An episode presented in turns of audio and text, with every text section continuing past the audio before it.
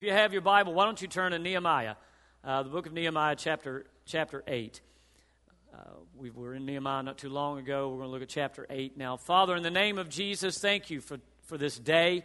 Thank you for this time to celebrate the resurrection of Jesus and to celebrate your goodness. Uh, thank you for Pastor Don and Kelly and the Kinder family and your blessing upon them and the seed and the faithfulness that they've planted in this place and the fruit that has been born as a result of their obedience and their ministry. Bless them. Bless this time in the Word, we pray. Uh, and may it be used, O oh God, to, to help us follow after you passionately and bring you all the glory. In Jesus' name, everybody says, Amen. All right, I'm going to read the first 10 verses. It's, uh, these verses are kind of long. There's a lot of names in these verses that I will probably skip over. If you're interested in these names, you can go read them later.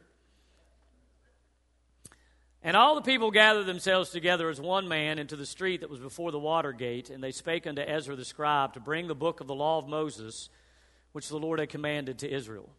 And Ezra the priest brought the law before the congregation, both of men and women, and all that could hear with understanding upon the first day of the seventh month. And he read therein before the street that was before the water gate from the morning until midday before the men and the women and those that could understand, and the ears of all the people were attentive to the book of the law. And Ezra the scribe stood upon a pulpit of wood which they had made for that purpose, and beside him stood all these people. Verse 5. And Ezra opened the book in the sight of all the people, for he was above all the people, and when he opened it, all the people stood up. And Ezra blessed the Lord, the great God. And all the people answered, Amen, Amen, with lifting up their hands. And they bowed their heads and worshiped the Lord with their faces to the ground. And then all of these people, all these folks caused the people to understand the law, and the people stood in their place. Verse 8 So they read in the book of the law of God distinctly and gave the sense and caused them to understand the reading. And Nehemiah, which is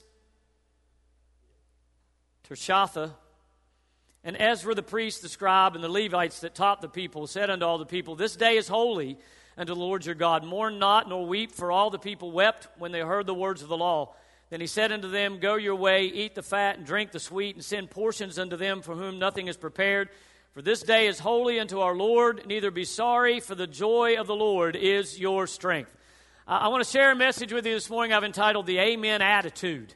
Uh, we all know that attitudes matter, uh, and uh, we all know that someone's attitude can either make or break a situation. How many of you will agree with that?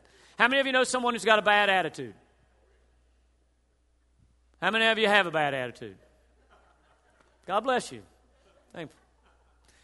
How many of you people know people have good attitudes, positive attitudes, right? Don't they make you sick? Aren't you tired of them?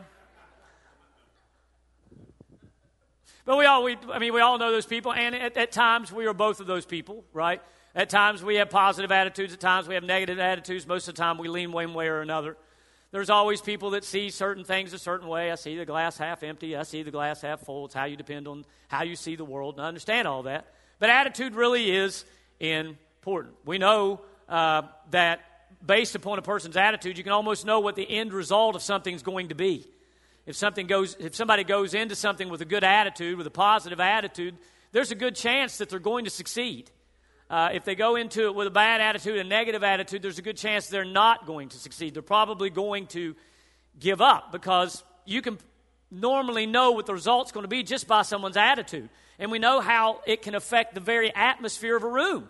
Uh, when you've got people in a room that are positive they've got a lot of energy they've got yeah we can do this everything's different, isn't it? But when you've got, you know, negative Nancy over in the corner who's always, well, you got to worry about this, and what about that, and, you know, and you want to stone them, yeah, uh, you know how it affects the atmosphere. Uh, Lou Holtz said, ability is what you're capable of doing, motivation determines what you do, and attitude determines how well you do it. And that's the truth. Because we can't control a lot of things in our lives. We all know that, but we can control how we respond to what happens in our life. And you've all heard that. We can all, we can all control the attitude that we have. Some of you might say, well, I was born with this bad attitude. Well, get born again. And your attitude can change, right? Yeah? That's the truth. I was raised this way. You know, I'm Italian, so I got a temper. Well, okay, then get saved. And, and we'll, you know, it, all, it's all a, a, matter of, of what you want to see change in your life, right? Uh, I can't control necessarily what's going to happen to me, but I can tra- change the attitude and how I see it and how I respond to it and what I do.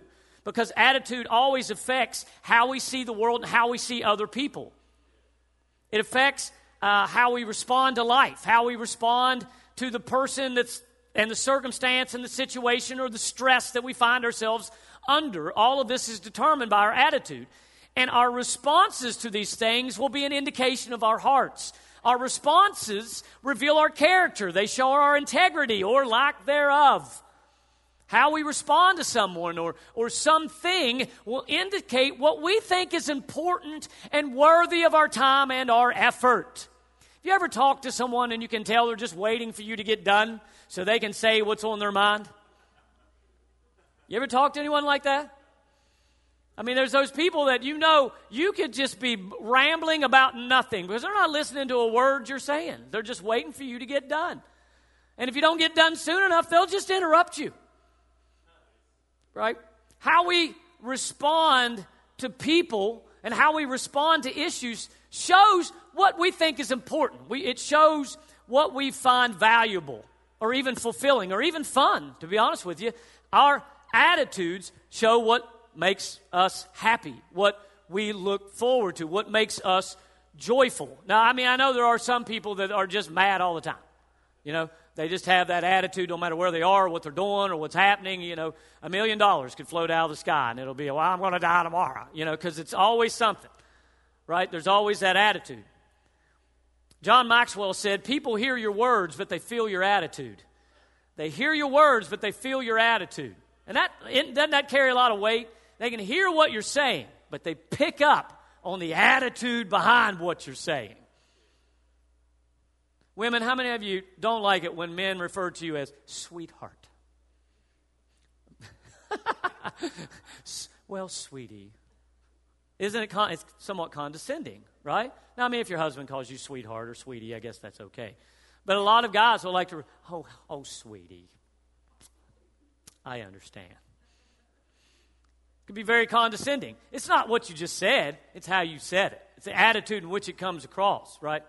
Here in Nehemiah, we see the story of refuge, that, refugees who had returned after they had been put under uh, captivity. They were taken under captivity by the, the Babylonians and they were carried off to uh, the Babylonian Empire. At this point in time, the Persians have already ruled over them, and so they went through a series of different um, kingdoms and cultures that they had to live under. And so this is a story about some of these captivities under the leadership, uh, captives under the leadership of Nehemiah, Ezra, and some of the Levites uh, to rebuild the walls of Jerusalem.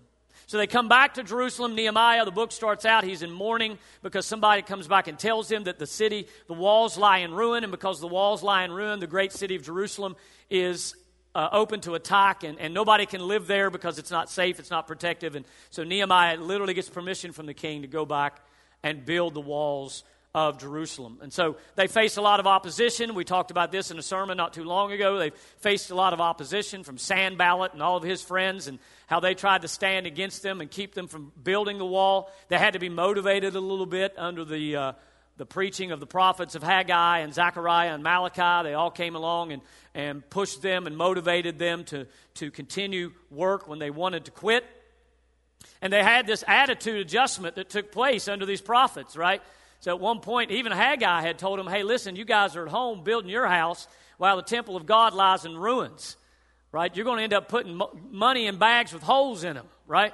Uh, because their, their attitude needed to be adjusted about what God had called them to do.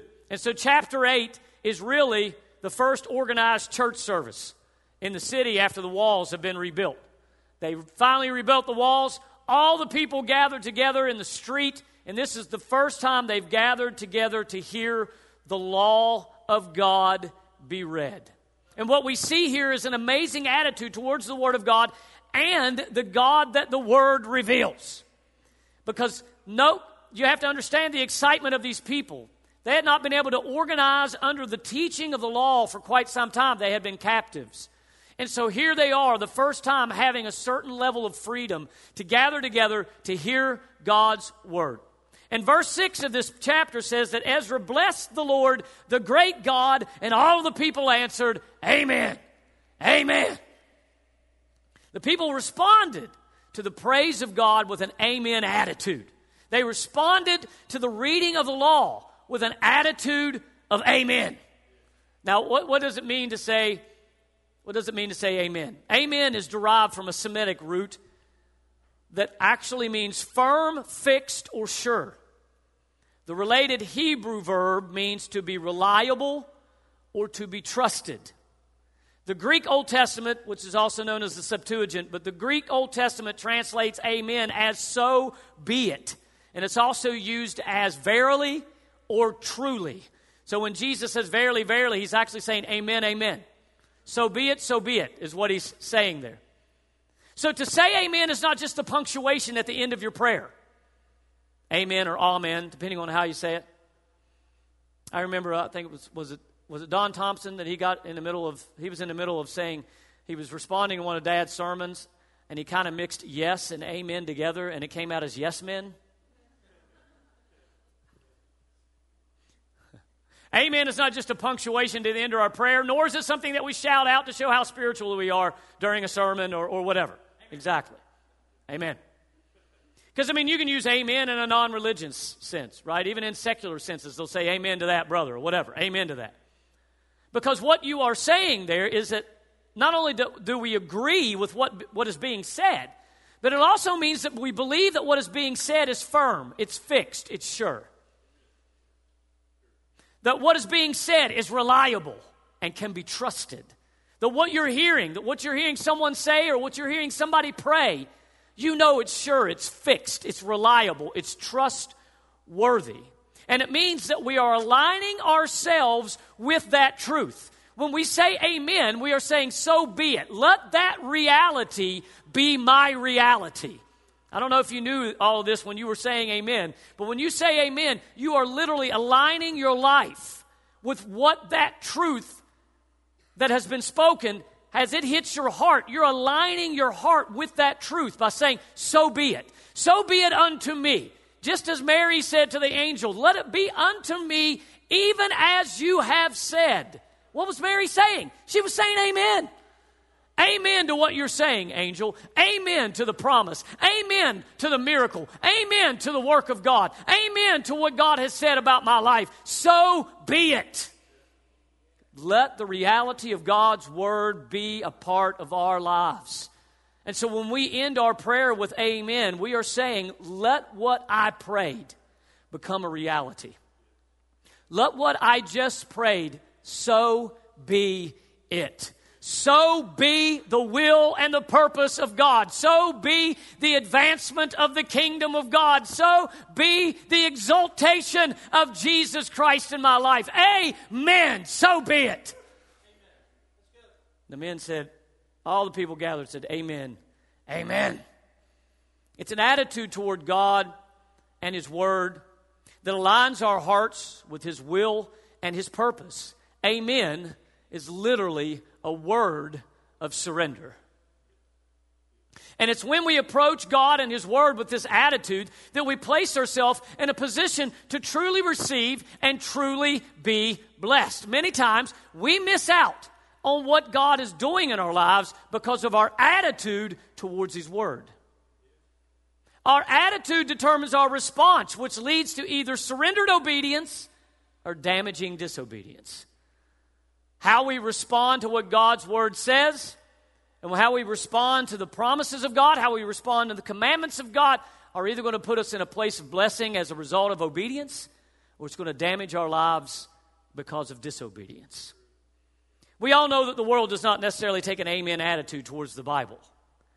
There used to be a time that the Bible was respected, whether you were a saint or a sinner. There was a time where people, whether they were church folk or non church folk, they respected what the Bible said. You could tell someone, well, the Bible says this, and people would listen. Or if somebody asked you a question and you could say, well, the Bible says so, and people would say, okay, makes sense. Whether they followed Christ or not, it at least grabbed their attention, but we know that we don't live in a culture like that anymore. What used to be a safety net for our society and what used to be an underpinning for cultural values has now been removed, it's been mocked, it has been derided because we live in a culture that's becoming more and more antagonistic towards Scripture. Attitudes have changed, and so has people's responses to that word. When we refuse to respond to the truth of God's word, we place ourselves in spiritual and moral danger. When our responses to God's word puts us in a place where we're no longer hearing and our attitude towards his word is not one of so be it in my life, then we place ourselves in a position of spiritual and moral danger.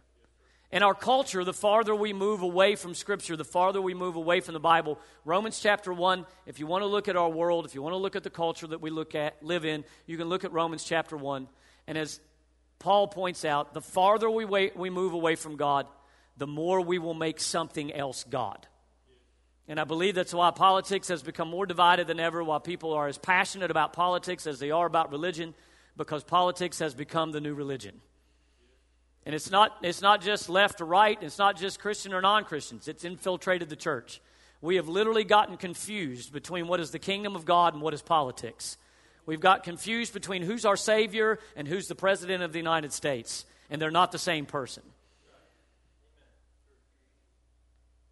We live in a culture that has moved away from the underpinning, the safety net that used to be there that kept us together. Our, our nation is, is dividing. Not only, it's not even just that we've, we've walked away from, from God or Judeo Christian values. You can disagree with all that if you want to, but we've literally just walked away from simple belief systems that at one time held us all together, whether you were a liberal or conservative, a Democrat or a Republican. We've walked away from that, and once you take away that underpinning, you put yourself in danger.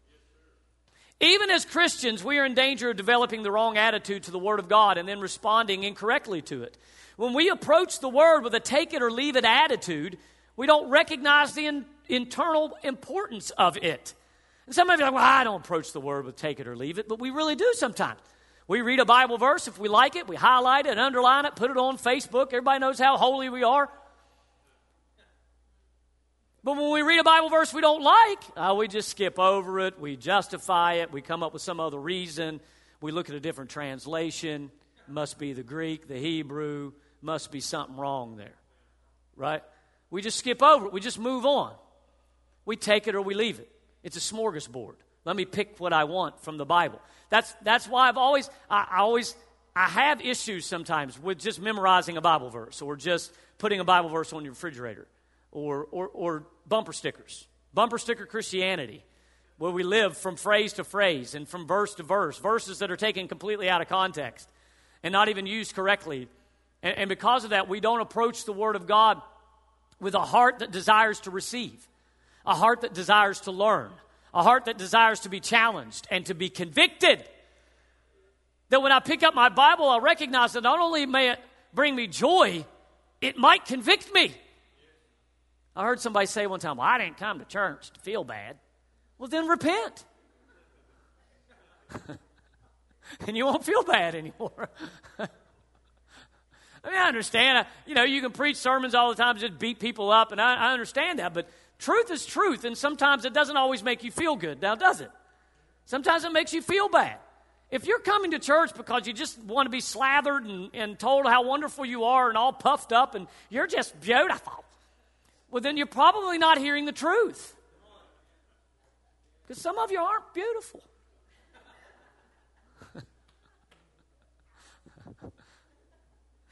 we approach the Word of God with a desire to receive, learn, be challenged, be convicted. When we do that, it's easy. If we don't, I'm sorry, if we don't do that, then it makes it easy to make the Bible secondary to everything else. To make the Word of God secondary to everything else. We've been talking for a while now about the challenge of our faith and how our faith is going to be challenged, whether it's by circumstances, trials, whether it's by the enemy, or, or by our culture, by our society that doesn't believe the Bible, whether it's an atheistic, agnostic attitude that's going to question everything that we believe or cause us to question what we believe. You better believe, you better know that your faith is going to be challenged. And if our faith is not rooted in an attitude, an amen attitude towards the Word of God, then it's going to cause us to shake and crumble when the winds start to blow. Look at the amen attitude of these folks. The first thing that we see here is that they actually desired to hear. There in, in verse 1, it says, They all gathered as one man, and they told Ezra, Bring out the book of the law, man. We want to hear what you have to say. And it said, Those who could understand, the ears of all the people were attentive unto the book of the law.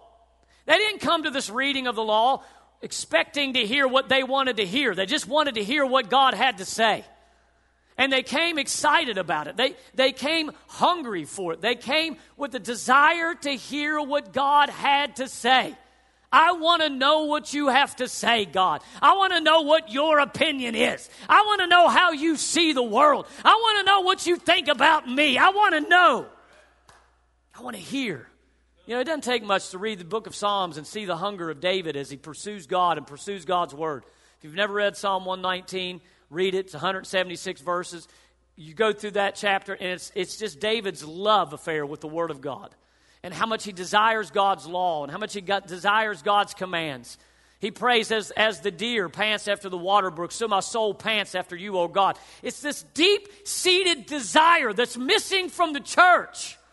It's this deep seated desire that says, God, I just want to hear your word. I don't need something to tickle my ears or make me feel good. I want to hear truth. I want to hear word. I want to hear doctrine. I want to hear my life rooted in the truth and the foundations of what God has to say. Let me hear what you say, God. Comfortable or uncomfortable. Let me hear what you've got to say. The people desired to hear. And then, number two, they stood. Why did they stand? They stood in honor of the Word of God being preached. And I know there's some pastors and, and evangelists that do this. They'll have everybody in the congregation stand as they read the Bible, and I don't have any problem with that. I don't necessarily believe it has to be done. I mean, we can do all kinds of things that are religious. But the point of the matter is not even necessarily that they stood, it was the attitude. It was the attitude of honor. I mean, I you, the Bible says that he read it from morning until midday. Now, I don't know when morning was for them, but it, they were out there probably for four hours at least, standing, listening to the Bible. They weren't even watching a movie. Right? They weren't even at a concert. The praise team wasn't up there with lights flashing and everybody in a smoke machine and everybody singing their favorite song. They stood for the word the Word. They stood to hear the law of God because it, it found they honored what was being said. They honored what was being heard. They believed that what was being said was worthy of their attention and worthy of their heartfelt acceptance. We still do this in, in, in this day and age. We stand to honor people people of honor, people of importance. We will stand, we will, we will honor them. What an honor to stand for the Word of God. And it's going to take that. It's going to take a stand by the church. It's going to take a stand by the church to say we still stand upon the unshakable, unchanging Word of God. Number three, they lifted their hands. Why do we lift our hands? What is, what is this a sign of? Surrender. It's a sign of surrender. Now, again, I don't know that they lifted their hands the whole time they read, and my arms would fall off, right? I remember when I was at World Harvest Bible College, we were in a worship class, and uh, the guy that was teaching it didn't normally teach it, and he was a little weird. Um, and he challenged us all to lift our hands while we were worshiping God. So, you know, we, we, all, we all lifted our hands. There was probably 30, 40 of us in there in that classroom. It was over in Harvest Hall. Was it Harvest Hall? And so it was over there, and we had our hands up. And, you know, he kept yelling at us to keep our hands up, you know, keep your hands up. And then he made the statement that if your arms are getting tired, that means that you don't worship Jesus much. And I'm like, no, it just means my body's not made to function like this.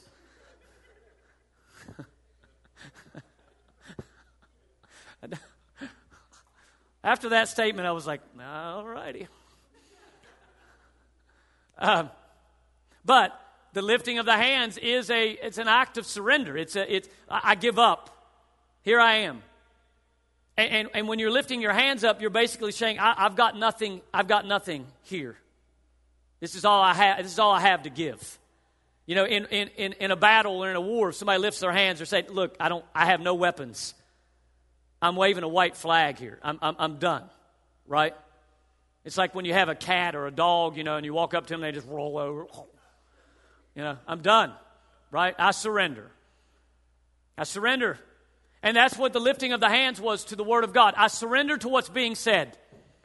I surrender to what's being said. I surrender to the parts that make me shout, and I surrender to the parts that make me say, ouch. I surrender. I surrender to every part of God's law, His promises and His commands. I surrender. I surrender to all His blessings. I surrender to all His warnings. I surrender. My arms are getting tired already just doing that. I surrender. They lifted their hands. And number four, the Bible says they bowed down in worship to God with their face to the ground. And this is where the Word of God always leads us. The Word reveals who God is, which then leads us to true worship. Jesus said, They that worship Him must worship Him in spirit and in truth. They must worship Him in a worship that is led and directed by the Spirit, and a worship that is revealed by the truth of Scripture. We don't worship the Bible. I need everybody to know that. As far as this book is concerned, it's just leather and pages. It's just leather and paper. It's not an amulet, it's not a charm. You don't ward off evil spirits with it. You can't put it under your pillow and it keep you from getting nightmares. That's not how it works. You don't get the Bible by osmosis. If I stick it on my head, it'll sink in. It doesn't work that way. It's not a good luck charm. You don't carry it around like a rabbit's foot. Don't get me wrong. I'm not saying that the Bible is a normal book. It's not. But we don't worship the Bible. I don't worship this Bible. What I worship is the God that this Bible reveals. And that's what these people did after hearing the law of God. The Bible even says they wept. I mean, the, the, the, the, Levites and the leaders had to come along and say, hey, guys, don't weep. Don't weep. What you're hearing is life changing, life transforming.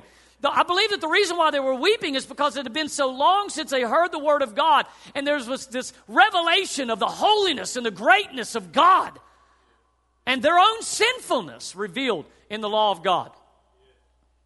But they bowed their faces to the ground and they worshiped. This should always be our response to God's Word. As it leads us to God's presence, this is our response to God's Word. We don't take nonchalantly the presence of God. We don't take nonchalantly that God has invited us in, invited us in to the Holy of Holies, a place where it used to be only the high priest was allowed to go.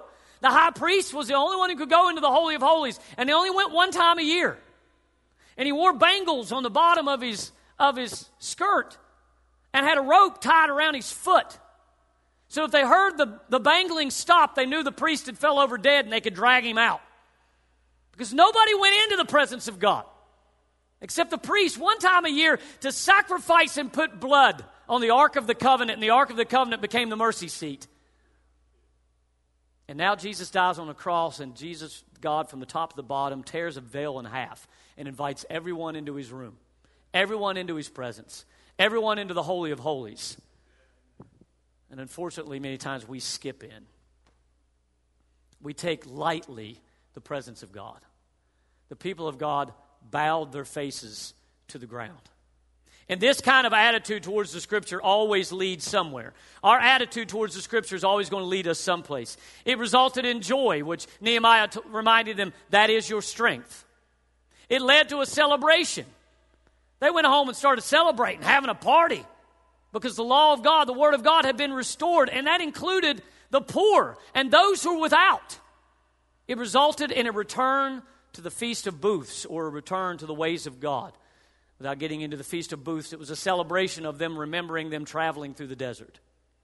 But what that meant was is they were now renewing and reviving what had been missing in their spiritual lives. Why? Because the Word of God had brought them revival. Revival is not a series of surfaces. Revival is not somebody laying hands on you and you feeling chill bumps. Revival is not you having good feelings and good emotions. Revival is not about you falling on the ground and rolling around. Revival is about falling in love with the Word of God and the presence of God and being transformed by it. The Bible tells us, and I'm almost done here, the Bible tells us that the scriptures are alive and powerful. It says that it will not, the Word of God will not return void, but will accomplish the purpose for which it was sent.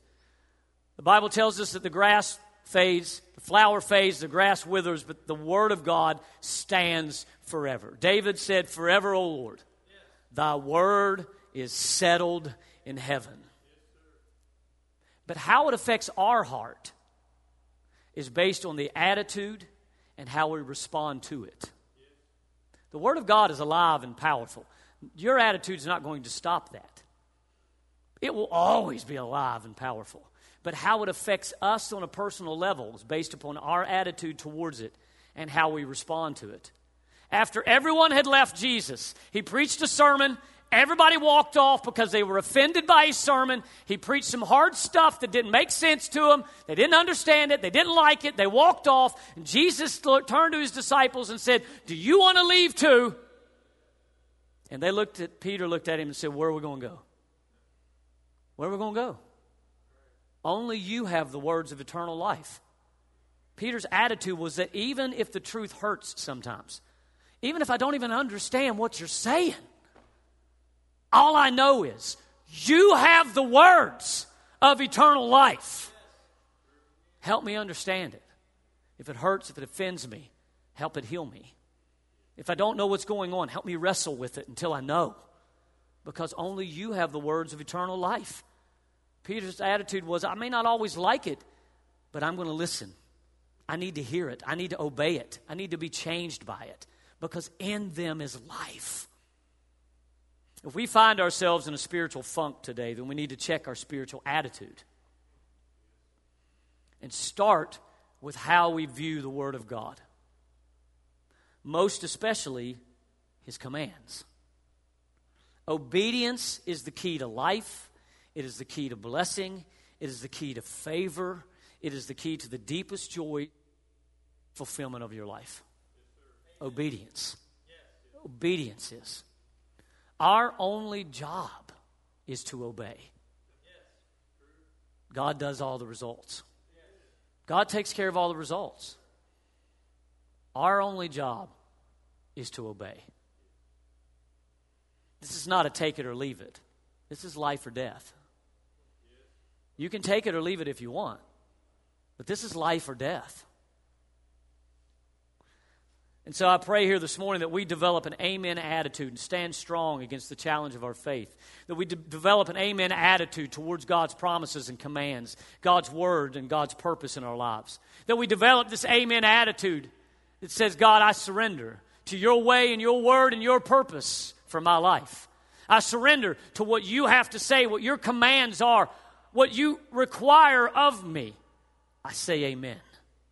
And when I pray, and when it's hard, and when I don't understand, and when it seems unfair, and when I don't understand why it's happening the way it's happening, and when it seems like God's a million miles away, and when it seems like my prayer's not being answered the way it's going, I think it needs to be answered, I'm still going to end my prayer with amen.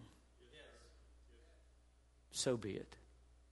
Not my will, but thy will be done, Jesus prayed. So be it. Amen, God. Amen to my life. Amen to your purpose. Amen to your word. Amen to your wisdom. Amen to your commandments. So be it in my life. Bow your heads with me here this morning. Lord, we prepare our hearts before you today. We're grateful for this day of celebration. We're grateful for this opportunity of freedom to come and, and worship and, and hear Scripture and grow. We're grateful, O Lord for your promises that never change, your promises that are sure, that are reliable, that are fixed, your commandments that bring us joy, and satisfaction, and fulfillment. Lord, we ask in Jesus' name that you would remind us of the power of your word, that you would remind us of the joy found in your word, that you would remind us of the fulfillment found in obedience. And we ask, oh God, that you would help us this day. When we find ourselves in a spiritual down time, a spiritual dry time, a spiritual funk, when we find ourselves in a place where we don't understand, that God, you would help us still bow our heads before you and say amen because you are faithful and you are good and that you want the best for our lives. And so speak to our hearts today, we pray, in Jesus' name. As we bow our hearts before the Lord today and as you focus your attention on Him, really quickly, if you're in this room today and you're unsure of where you stand with God, I'm asking you to consider your eternity today. Lots of us were sitting around, we're thinking about what we've got to do tomorrow, what the pressures of our job, the stress of our responsibilities and obligations that are going to hit us tomorrow. But the fact is, you may not have tomorrow. But what you do have a certainty of is an eternity. Eternity. So, are you ready? Are you right with God? Is Jesus Christ the Lord of your life? If you find yourself broken, you find yourself reaching, you find yourself searching, you find yourself empty, He's the one who fills your life. If you feel like your life's in chaos, He's the one that heals. If that's you here this morning, we want to invite you to commit your life to Jesus, to say yes to His grace today. Christian, if you're in here today and you're struggling, you're fighting, you're trying to keep your head above water. You're finding yourself in a place where your faith is weak, victory seems lost. You find yourself in a place that you don't understand, might even seem unfair, and you're really having a hard time saying amen. We want to pray with you today. We want to see your heart encouraged. We want to see you strengthened. Want to see your heart healed. We all need His grace. We all need His grace. Whether you're unsaved here today, or whether you know the Lord and you're struggling, we all need His grace. If you need healed today, if you need strengthened today, if you need filled with His Spirit today, we want to pray with you. But I'm about to open this altar to you. If you want me to pray with you, I will. If not, you can come to this altar and kneel and just allow God to wash over you. Come unto me, all you that labor and are heavy laden, I will give you rest. Everyone that thirsts, let him come and drink from the water of life freely. Come.